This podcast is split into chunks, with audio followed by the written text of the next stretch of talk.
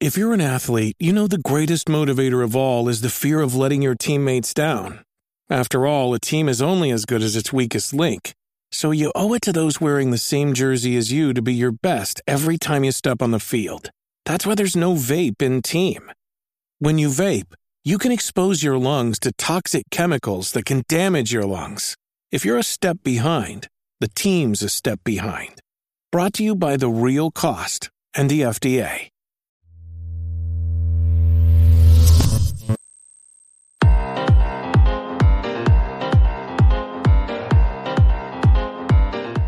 Ladies and gentlemen, boys and girls, welcome back to the only place that you should be getting your podcast information about game development and the lifestyle of game developers. That's right, the Game, Devel- the game Dev Unchained podcast. I'm one half of the team bringing you this awesome podcast with Larry Charles, helping me do the heavy lifting on his side of the table.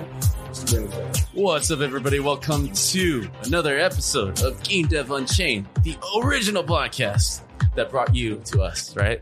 Uh, bringing along with me our special guest, Kylan Coates. So I'm going to unmute you right now, and we should be able to hear you. Kylan, Hey, how's it Hey. going? I got the audio going. how you doing, brother? Oh man, I always have that thing perfectly timed, dude. It's uncanny. But uh thank you so much for joining us. Uh this is the part of the podcast where we hand the mic to you for a second to kind of give our audience and listeners out there a little intro of who you are, where you've been, where you're heading. All right, cool. Uh, so, so uh, I've been um, uh, I've been in the industry for about uh, eleven to twelve years, um, mainly doing UX UI work. Yeah, right. Over uh, over the last about year and a half, um, decided to make the jump to go full time indie. Uh, so, actually started up um, a little indie studio called Crispy Creative. Uh, focusing on UX UI work for games and for tech, and uh, also working on our on our first game. Uh, so that's kind of me in a nutshell. It's a two for one kind of person right there. Not only does Crispy Media do fantastic UI work for your game, but they're also working on the game themselves. That's a one two punch that a lot of indie studios should look at doing, I would suggest. Being valuable to other companies, keep the lights on while you work on your baby, and then boom, hit the world with your your brilliant piece of content. Kylan, I'm so happy to have you with us. It's so great to see you again. Because Absolutely, good to see you guys. yeah, we worked together at one of the uh, studios in the past, actually. So got to hang out with Kylan actually twice. I think was Obsidian, but then also um, we really became like solid friends when we were working together at Unbroken Studios. That was Mhm. when that was when the bromance Bromance. really started. I think you worked twice together. You're legally married by the state. Yeah. That's awesome. So, so uh, of course, with anybody that goes and make the dive, my favorite question to start off with was when was it comfortable for you to actually make the jump? When was that moment where you felt where everything was lining up and there's enough risks and reward for you to be like, I can do this. I can at least try and give it a try. Uh, there wasn't. It didn't happen. um, I was uh, uh, so the last my last full time job um, was at Obsidian Entertainment, as Larry kind of mentioned. Um, I'd been there for about four and a half years. Uh, worked on a couple of projects. The last project was uh, was Outer Worlds, which should be released later on this year. It's kind of cool. Um, and then, uh, uh, unfortunately, got hit by layoffs uh, pretty unexpectedly. Um, and then uh, coming home and talking to my husband, and he said, "Hey, you've always wanted to start your own studio. You've always wanted to make your own game. Why not now?" Uh, and that's that was kind of the start. the The first year was to see like, is this possible? Can I can I make a living doing freelance work? Um, keep the mortgage paid, keep the lights on, Mm-hmm. and uh, uh, it it it turned out really well. It, it was a bit of a trial run of just is this uh, when is the money going to run out? You know, when am I when am I going to have to go back to full time work? Um, and the work kept coming. Thankfully, I was very lucky in that. Uh, so then, beginning of this year was okay. You know, there's enough of a of a network of a clientele. Um, what's why don't we try to go full time uh, indie development? um, and and space out the contract work a little bit more. Um, and and it's kind of the same thing. Like until the money runs out, we'll keep doing it. So, well, first I'd like to say shout out to significant others forcing and enabling us to follow our dreams. Mm-hmm. Uh, it's a it's huge, you know, to have it the support of support, this person yeah. behind you to say like, hey we got this. Give it a shot. I know you're not going to be happy when we're 80 and you didn't. So right, right, right. let's just find out. We can recover. So I'm really happy that you have that in your life first. Um, oh yeah, super lucky there. Yeah. Second is like, even if the jumping point wasn't a comfortable transition, the fact that you did it, right? Like I, I commend you for, regardless of how you got to being an indie, you're in indie and you're giving it a shot. Like you didn't immediately like, well, I need to find a new job. Instead of you said, I need to make this work. I'm going to start my studio. And how I'm going to do it is by being UI still, getting contract work, and then working on my game on the side. Mm-hmm. For sure. I, and I guess I will say a little bit of I, I had been I had been thinking about um, doing independent development for for years, for a long, long time. And at the at the age that I'm in, at the point in my life that I'm in, um, I had been working towards that. Mm-hmm. Uh, so I'm, I'm in my mid 30s. Uh, that was kind of always, even when I was in my undergrad, that seemed like an ideal point to uh, try to start my own business yeah. because if everything explodes, there's still enough time to go back and and salvage a career uh, full time. Yeah. Um, so it's uh, yeah, it, it was a complete leap of faith. I had been thinking about it for a while, but that final kick off the cliff was definitely more from the husband of like, just go do it, freaking go. Mm-hmm. And uh, if you don't mind telling us right now, how far along are you on your own game? I guess in your indie venture. So, uh, so right now, um, the, we have a prototype. There's a gameplay loop, which is really exciting. Oh, nice. Um, looking at doing a crowdfunding campaign later on this year mm-hmm. uh, to to show. Yeah, so that's all the work that goes into that. Yeah, yeah. Um, unpack all this. But uh, uh, but yeah. Um, so so it actually it started um, like January first uh, was really when I had a concept in mind, and that's when I started doing paper prototypes, uh, digital prototyping, seeing like, is there something here? Mm-hmm. Um, I'd done market research over the last year for a couple other games. Um, those other games didn't really nothing panned out there. It just it just wasn't fun. Um, but I had that market research. It seemed to point in a certain direction, in a certain genre, um, and that was where it's like, hey, let's taking that genre. Is this fun? Is is there something here that um, we could go forward with? And uh, I keep saying we.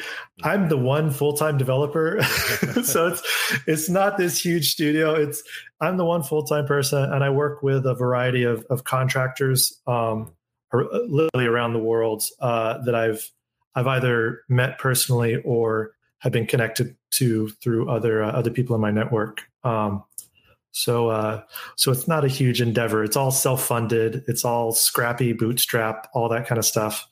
Um, and uh, uh, yeah, but it's exciting.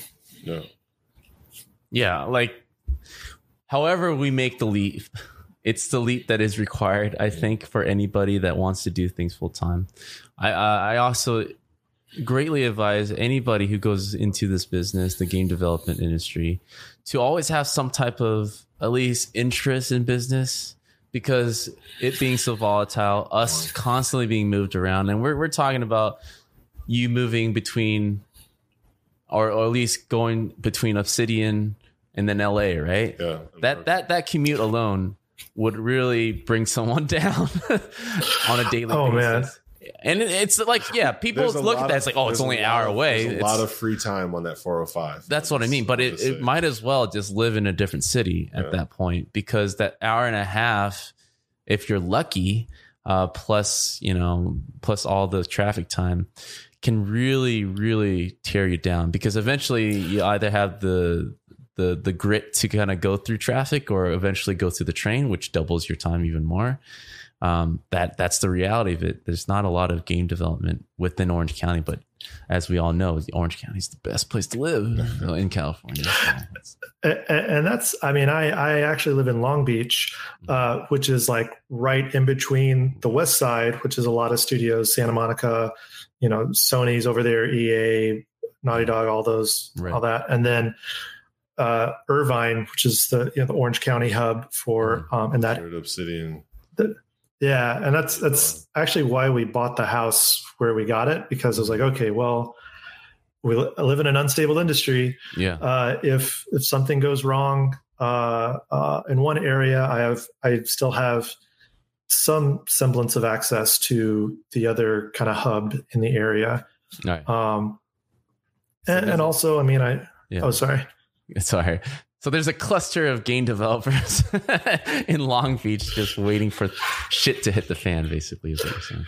There really is. Uh, like, not not even joking. The more that I hang out around here, the more I, I, talk to people who they work at Blizzard or they work at Naughty Dog or they work at Sony Santa Monica, mm-hmm. uh, and they all live in Long Beach. Not only for the affordability, um, but the location and uh, yeah, the trains right with there. LA yeah. Yeah. I mean, it's the blue line is shut down right now, but when it opens back up, it's oh, it's much more accessible. Um, no one ever rushes to the blue line. It's like a it's like a have to type of measure. The blue line is just the roughest line out of all the metro trains from experience. For E3, it's great. Get to downtown LA, it's, perfect, it's great. Yeah. But that's that's it. That's, that's it. all that I use it for. Yeah. the rest of the time, you're just trying not to touch too many things. The I have so yeah, eyes down. I call them encounters on the blue line, where it just you know you're minding your own business, doing your own thing, and then all of a sudden, randomly, like, oh, okay, you're just gonna oh yeah, you you're just sometimes gonna do that on show. a train, huh? All right, cool, no problem. but yeah, I mean that's the realities of Los Angeles. Yeah. Like if you're trying to get around, especially, I don't know what it was like. Did you ever take the train? You take the train. It sounds like you take taken the train to commute before.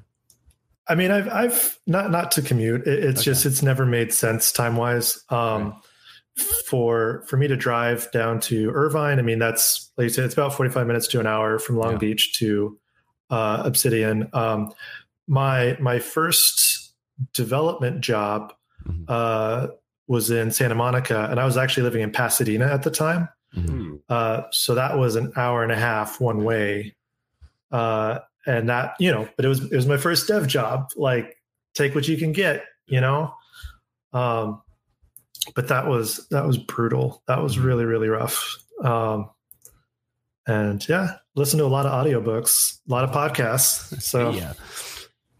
Where we thrive. Colin, let me ask you a question on behalf of all the people who might soon be in a position like yours or who want to be in a position like yours, which is I am a talented and valued developer in the industry, but I want to do my own thing, right?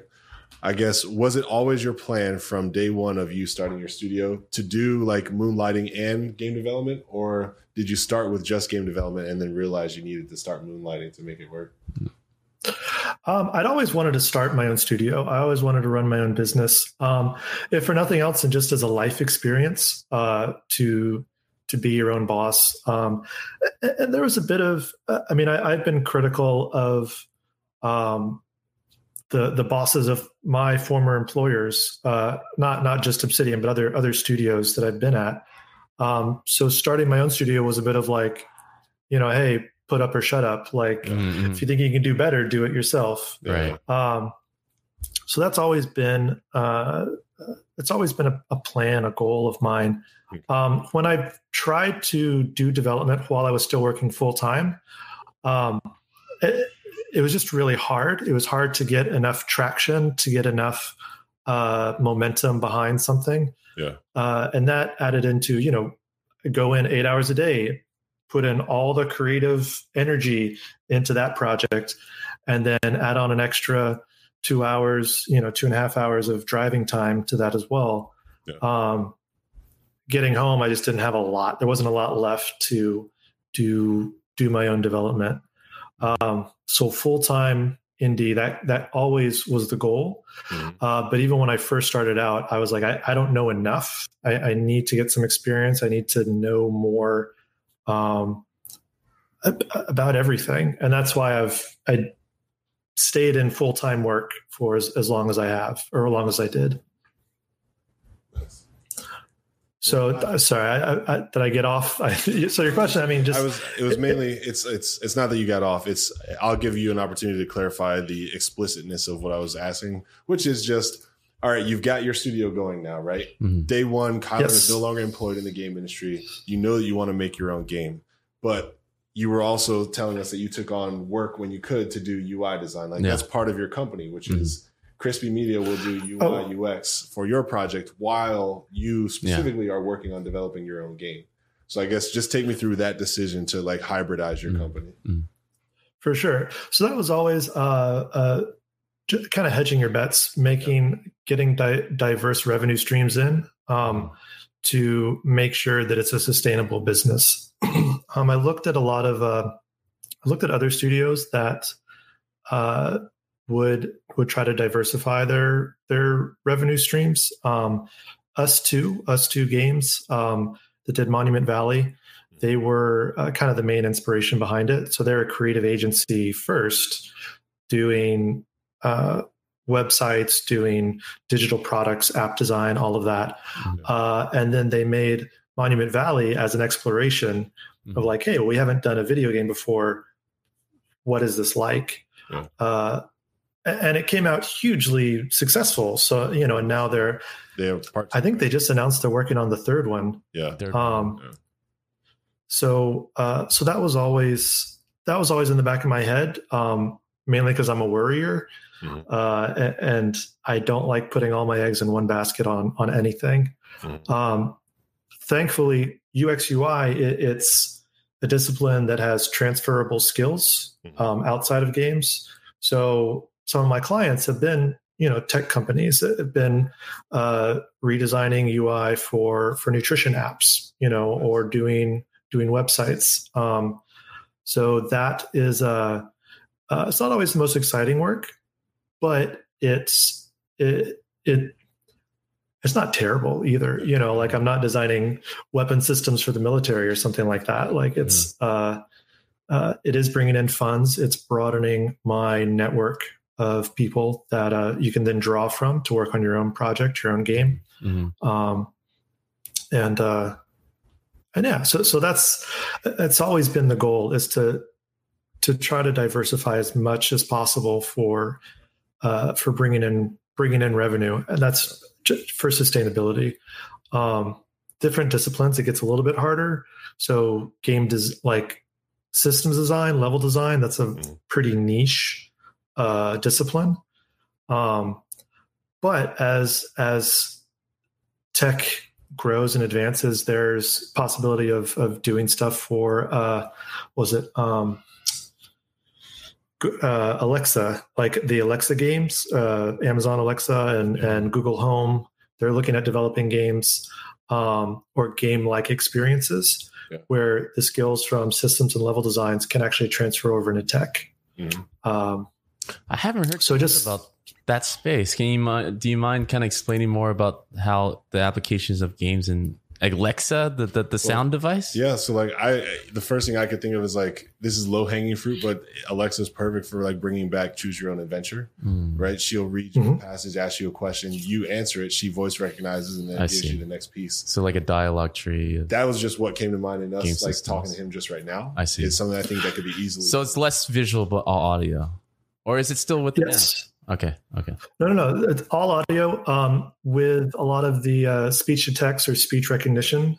Um, that helps to that helps a lot of the interactivity. Um, one of my good friends, uh, he was actually working on uh, a a uh, version of Jeopardy for oh, uh, uh, for for audio devices. Um, Any trivia, which is perfect. Yeah. It, it, oh like you're right, totally works. Yep. Um, Very smart.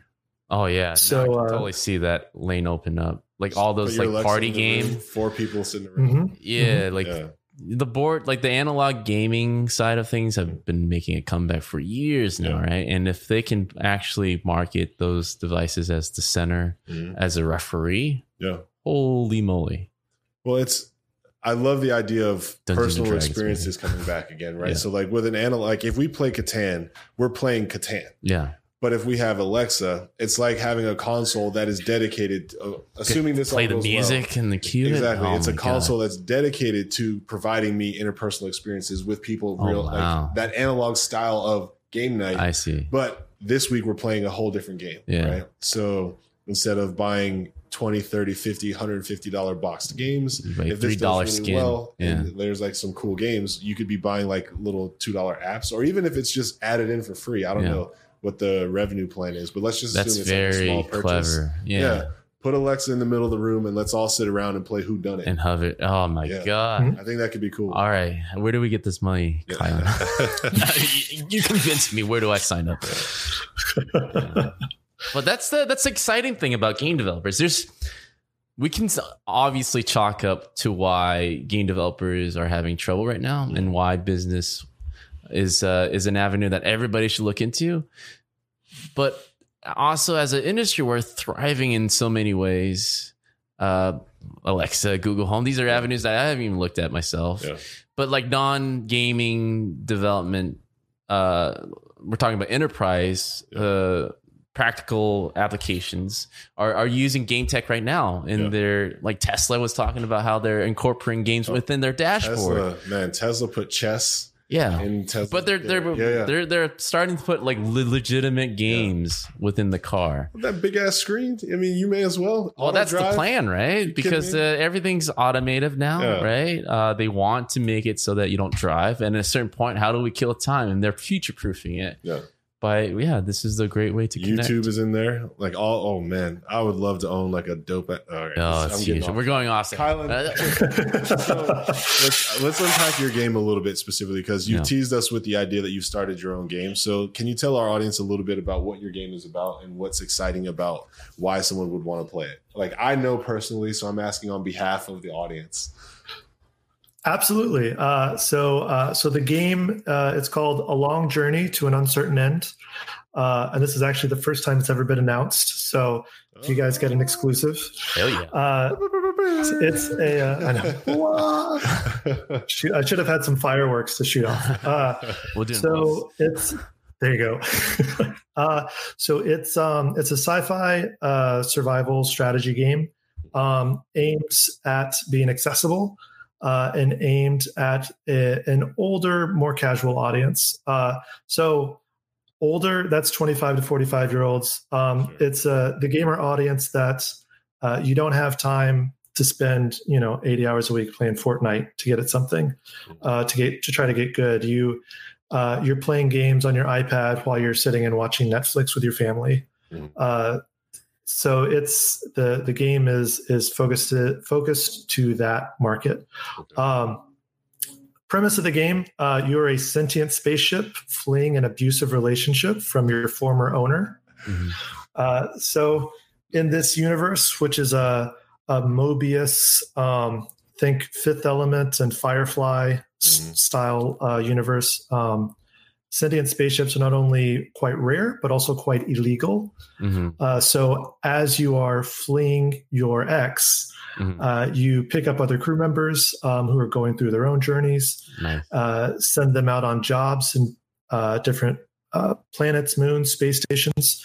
They'll do their jobs according to their skills, uh, bring back resources to keep you refueled, repaired, uh, and keep you going as you move, make your way further and further out into into the universe. What do they call it when you're rec- recruiting uh, while you're working? What is it? Coaching? Is it poaching? Well, that's that's recruiting from somewhere else. That yeah, yeah, yeah, yeah. Yeah. So, what's another rock term that we can run? What's the name of this this uh, uh, ex overlord that you have in your game? oh, Oh, your ex? Uh, oh, it's st- still figuring that out. So they're uh, so the ex, yeah, your your ex what's another owner. rock rock-ish? uh, like like uh, moissanite. Or, Moissanite. I see. I see where you're going with that. yeah, yeah. Yeah. Now you got my joke. Yeah, yeah, yeah. It's a long turnaround, but I love it, man. I love the idea of this because obviously it's relatable to everybody in space. Mm. Is all you can get away with a lot of things when it comes to story and, and in design. I'm excited to hear that we are going to see another space game with really interesting story and gameplay mechanics get crowdfunded. Yeah. Because I've seen them be very successful there. Yeah. You could ask for hundreds. I hope so. so. Just put star or citizen within the title and then you'll be good. Hundreds Oh gosh. Man, so right. Um can I ask why Kickstarter versus maybe traditional methods? Like I'm assuming you Right. know publisher contacts. well, first of all, is it Kickstarter? Have you looked at all the different platforms? Uh, you're crowdfunding, right. yeah. He didn't say Kickstarter Like, explicitly. like this is where I'm actually really interested because years have gone by and then Kickstarter up and down, up and down, mostly because you know they don't really pay attention as much uh, on the Kickstarter front to focus on gaming as a real threat. Mhm. Like, have you done your study on this side? Like, what what what's the landscape right there with Yeah. crowdfunding now? So which one did you land on? So, and uh, why also, if you don't mind?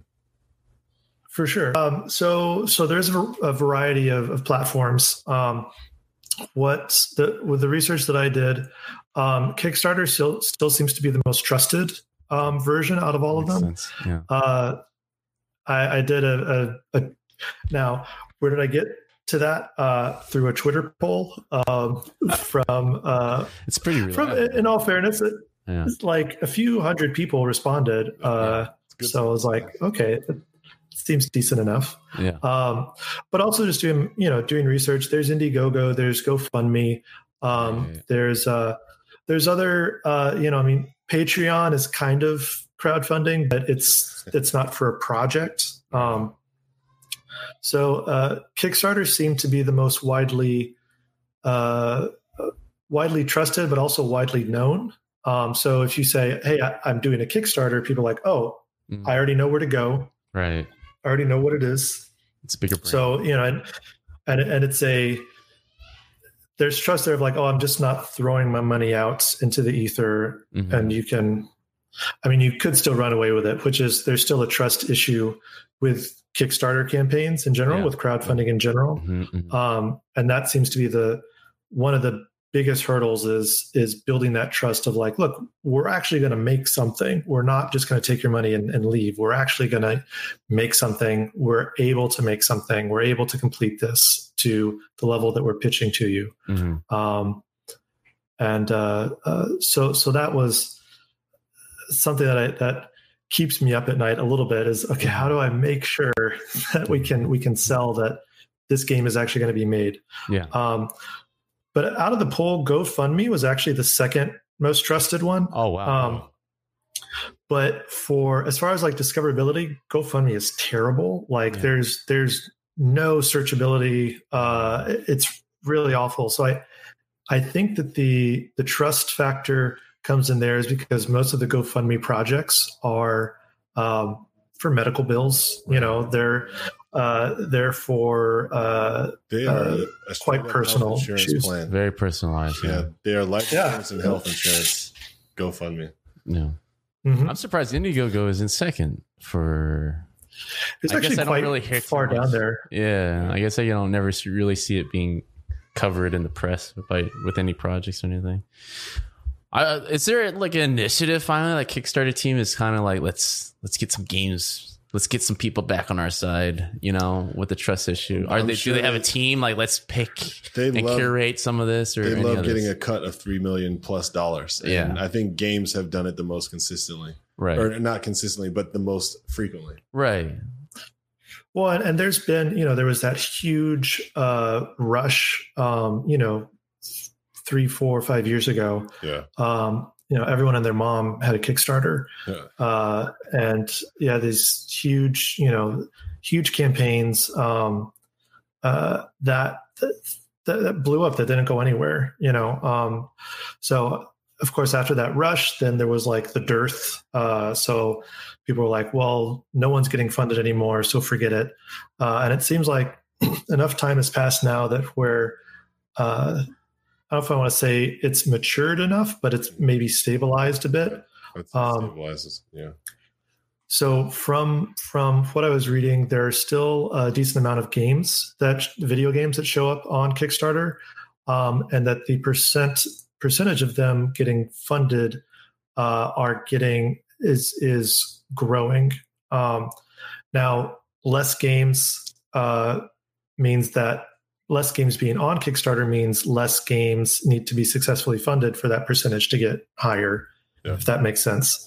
Mm-hmm. Um, so, uh, uh, but it, it, does seem to be stabilizing a little bit more, and and people are kind of getting, they're understanding this is how you do a successful crowdfunding campaign. Yeah. Um, you know, if I only put up uh, a couple sketches, no video, and say, hey, you know, if you give me a thousand bucks, I'll call you on your phone or something. Like that's not going to be successful. That's not going to work.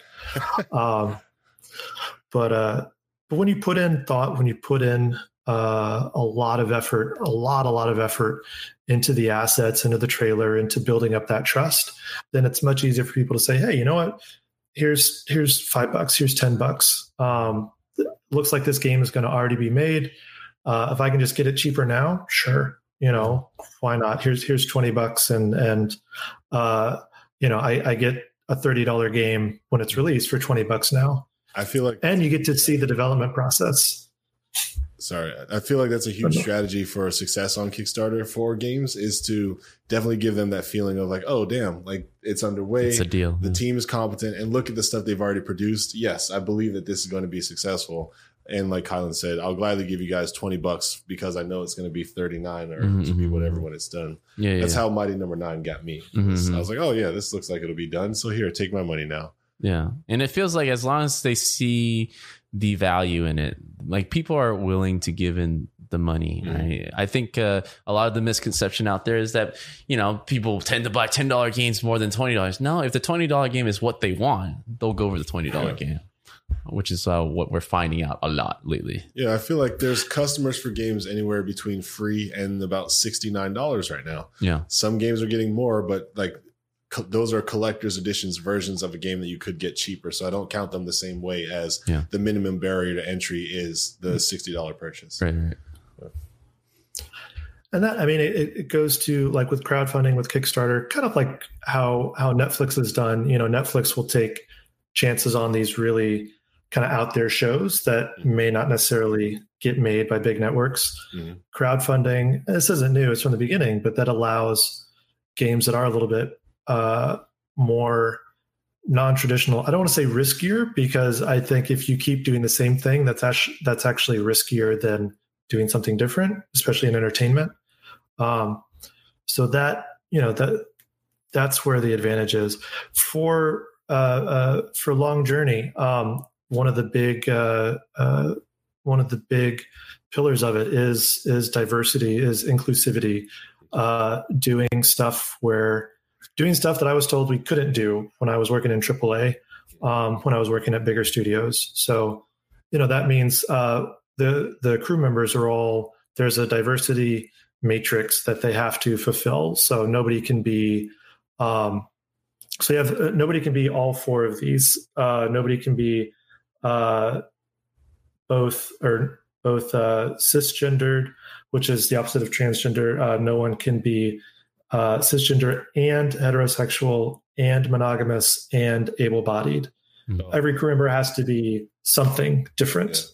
Yeah. Uh, so you might have a, a, a transgender lesbian accountant uh, or something as a crew member, mm-hmm. um, you know, or a uh, heterosexual uh, disabled uh, pickpocket uh, or something as a crew member. Mm-hmm. Um, so that's, that's those such a dope character right there. Like, oh, excuse me, can you help me with this real quick?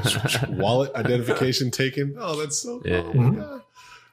And then, why would you accuse me of stealing anything? Yeah, yeah. Blame the poor cripple boy. What? Uh, so, um, so that like characters like that, having non-binary characters, having uh, uh, non-binary pronouns, um, those were all things that uh, I, I, was told point blank when I was doing um, full-time development that that's just they're not going to do it. Uh, like now, the localization issues are going to prevent us from from having uh, anything beyond you know uh, he, him, she, her, mm.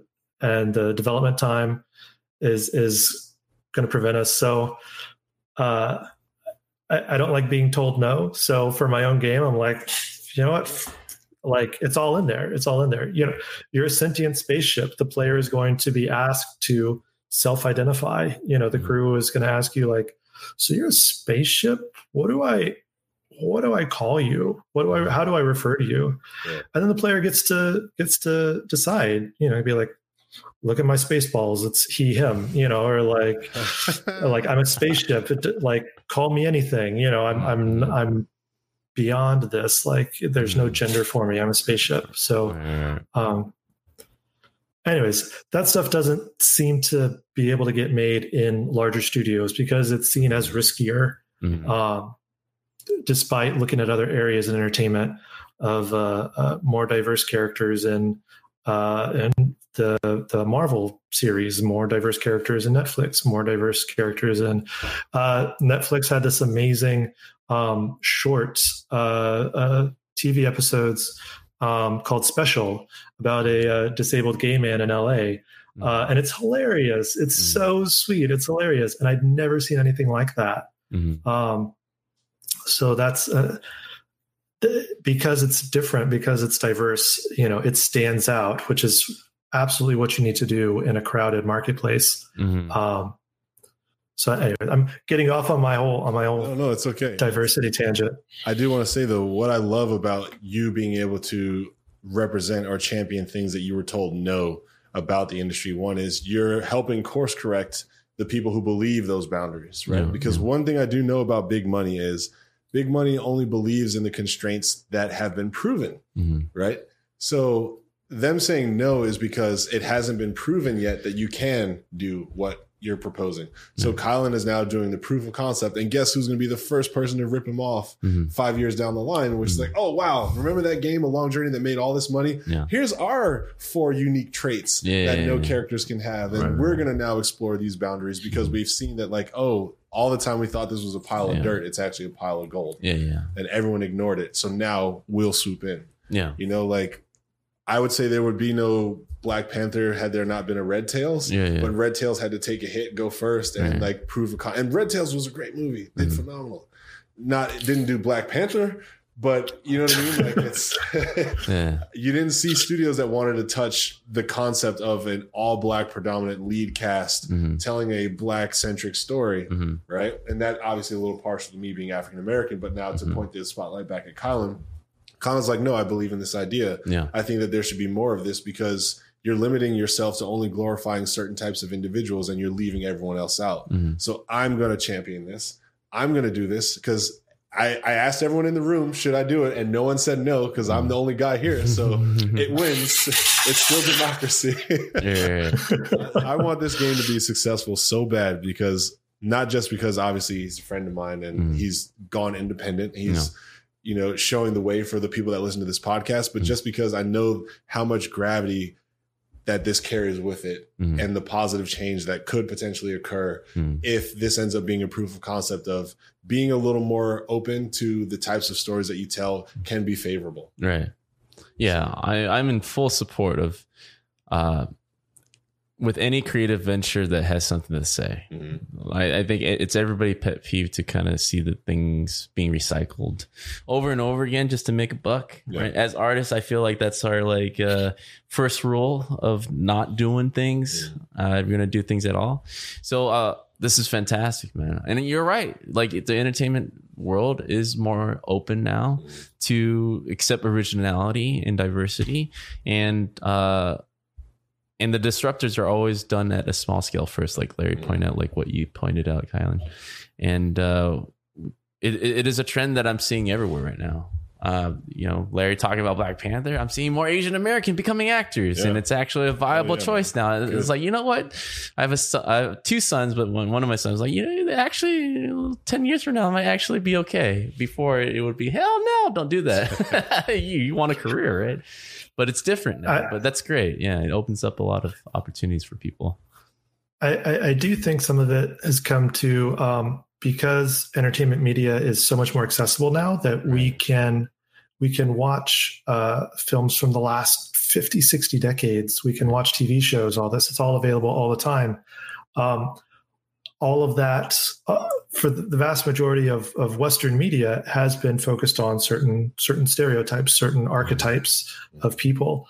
Um, before you whatever came out you you watched so you, you weren't able to be inundated by all of this sameness Yeah. uh, now because we have access to all this stuff we see how uh, uh, what's the word um, not uh, Profitable. uh, how well not not how, just, just how how the same everything is Yeah, yeah. you know um games haven't been around uh for a super long time like film but games i think can still feel that same uh, that same experience with with steam with a lot of older games getting remastered and, and reshared again Mhm. um, we see the the same protagonist the same you know brown haired brown eyed uh, cisgender straight male Mhm. um, protagonist or the story of uh, the all white colonizers or, or some something like that. Mhm. So because that's all accessible to us now, when something isn't that, it stands out and it's much more engaging and much more entertaining because the human experience is so diverse. You know, there's there's this massive world uh, out there and, and massive amount of people's stories out there that have yet to penetrate the Western market, you know, to the the U.S. market. I mean, people in India are ter- telling their stories to themselves, you know, to Yeah, each other, anyways, yeah. and through Bollywood. Like, Mhm. there are stories in China, stories in the Philippines, stories in Africa, like that just never make it over into the West, over into the the European um, American markets. Uh, we just just tell them, you know, Mhm. like, and it stands out, and it's new, and it's fresh, and it's exciting, and it's invigorating to to see that. So, to me, I'm like, it's it's safer to to to be diverse. It's safer to be inclusive Mhm. uh, because that's you're going to tell something that low hanging fruit. You're going to tell something that hasn't been done before. You know, Mhm. make the Black Panther, make Mhm. uh, the Crazy Rich Asi- Asians, make the you know the uh, all these other diverse. Um, oh gosh, Transamerica came out. Uh, I don't know how many years ago, which is an amazing movie. Mhm. Um, there, anyways, the opportunities are there. It's low hanging fruit. It just takes a little bit of uh, gumption to like, well, just do it. You know, like really, we're we're not curing cancer. You know, we're not like we're not solving world hunger. We're making entertainment. We're making games. So let's let's tell cool, interesting stories with that. Mhm. Well, it's the time to do it because what I'm seeing is even if we're talking about within Hollywood or Mhm. uh, people with uh, there's a shift in positions of power now. Like more diverse people are going into these uh, positions to actually make the call to like finance projects that wouldn't have been financed before. Yeah. And I think a lot of that is helping kind of diversify everybody's opportunity Yeah. to actually succeed in any industry now. So this is the perfect time to explore and be open and and be accepted uh, with whatever story you want to tell, as long as it's a good story. I mean, that that's that's the foundation. As long as it's a good story, uh, any story can be told Yeah. and should be that way. Absolutely. I think what's interesting about being a game developer is I'm finding myself more and more needing to kind of expect the unexpected, right? Like when you go indie, you know, you're responsible for everything. You're wearing all the hats, especially you specifically right Mhm. now. Like you do All the hats. you're working with people that you have uh, obviously contracted, but the initial concept, your idea, right? Art Yeah. direction, your idea. Yeah. All the things that other people are filling in for stemmed from you, right? And so I guess how do you deal with just random things going wrong or random things requiring your attention or just Mm. because it's not nothing is set in stone. You don't have that process like we had when we had a job where we were just the UI person who is responsible for UI. Who maybe I give feedback or talk to other departments, but I pretty much know my pipeline is going to be repetitively making sure that the UI is good, designed, everyone voted for it, it's in. Okay, give me the next piece. You know what I mean? I guess can you tell me about how you feel like the experience switch has been for you in going from I don't want to say cog in the machine, but going from like specific expert to now being the overall product expert, needing to know everything about everything. For sure. So uh, with with the UX UI space, um, I was a bit lucky in that that touches all the disciplines. So I I already had a bit of experience with with everything. You know, as, Mhm. as you're designing interfaces and designing the user experience, you uh, are talking to the systems designers for how are these mechanics supposed to work. You're talking with um, the the artist, the environment artist, the character artist, uh, the concept artist for okay, what's the visual language we're creating for this world? You're talking to the programmers, like okay, look, this really needs to be click and click and draggable, for instance, or something. You know, what's what's the uh, what's the development cost for this? Um, so I already had a a broad uh, overview of all the different disciplines. Mm-hmm. Um, uh, specifically to the like, okay, every, all the creative direction, all of the uh, the big choices have to come from me. Um, that has been a huge shift in a like, how do you make these decisions? How, how do you, uh, especially as a as the only full time developer on the game, yeah. um, I, am used to bouncing ideas off of off of other people. Um, so with that, I've I've had to I've had to find my uh, my canaries in the coal mine. I've had to find my other uh, uh, sanity check group uh, to to bounce bounce ideas off of. Um, that's my I, I, meet with the D and D group once a week. Uh, I'll show them character concept art before we start our campaign. Just be like, mm-hmm. "Hey, what, what does this look like to y'all? You know, is this meeting X, Y, and Z parameters?" And they'll be able to give me a quick like, "Yeah, it looks cool," or "What is that?" Uh, I, I, run stuff by my husband uh, and ask him. He's not interested in games at all. So hmm. if he likes something, I know it looks great. um, I I've had to be much more um, uh, what's the word? Not knowledgeable. I've had to be much more active in setting up uh, lunches with people, with former hmm. colleagues, um, hmm. and going out and and showing them like taking taking my pitch deck, taking some work in progress stuff, and actually going and being like, "Hey, if I buy you lunch, can you just let me know what you think about about this mm-hmm. plan or this mm-hmm. design?" Mm-hmm. Um, and that's how I've been able to get the feedback. Um, with the unexpected things that come up, uh, whiskey. Uh, I, I, mean, there's uh, you know there are late nights um, where uh, uh, you'll you know you'll look at stuff and, and you've been looking at everything you know like yeah. like two inches from your face uh, whether it's design docs or code or, or concept art or something like that um, and i found sometimes it's like look let me just let me just have a drink mm-hmm. calm down mm-hmm. and helps you take a step back and then you look at it and you're like okay does this really matter like is it if it's blue or blue green like is that really going to kill the whole game? Probably not. Like, okay, well, let's we're gonna go with this. If for nothing else, then a decision just needs to be made.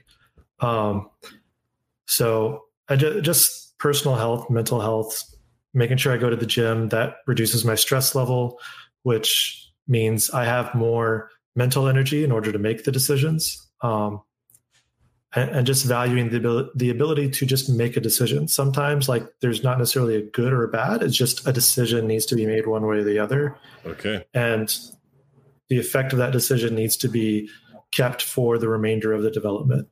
So it um, sounds like you've had a lot of practice with decision making and you have your methods. Mm-hmm. So uh, I have a challenge for you. Let's put that to the test. You're going to okay. really quick. It's called the Fast Five. It's where I ask you five rapid fire questions and I need five rapid fire answers. We do it with all the people we bring all right. on the podcast. Are you ready, sir? As as I ever will be. So let's go. All right. Question number one. Who was the best movie Batman? Oh man. Um uh uh shoot. I'm so bad with um with names. Uh which era? The what do you look like? The, well, the, well, this is going to sound terrible. I first thought it was like the the nipple Batman, like the Batman uh, with George uh, the nipples in the suit. Clooney, George Clooney, bat nipple, George Clooney, like, yeah. and I, I don't want to say best. I want to say like most in my mind that like kind of cheesy, Iconic, like yeah. Yeah, like that's maybe it's because I grew up with it, but the most. But yeah, yeah. there you okay, go. Cool. Question number two: Does pineapple go on pizza? If it has to, if you don't have anything else, uh, not. I'd rather not.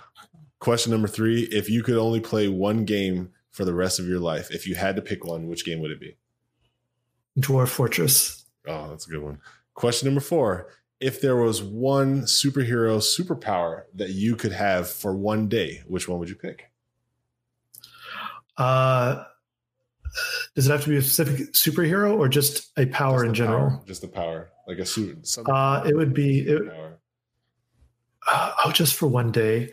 Uh, uh, it would be it, uh, it would be flights. Okay. And I'd I'd fly somewhere else because airline travel is really expensive. He's like, see you jerks, flying right next to everyone. All his luggage. Question number five. What was the most memorable gaming experience that you've had thus far? thus far.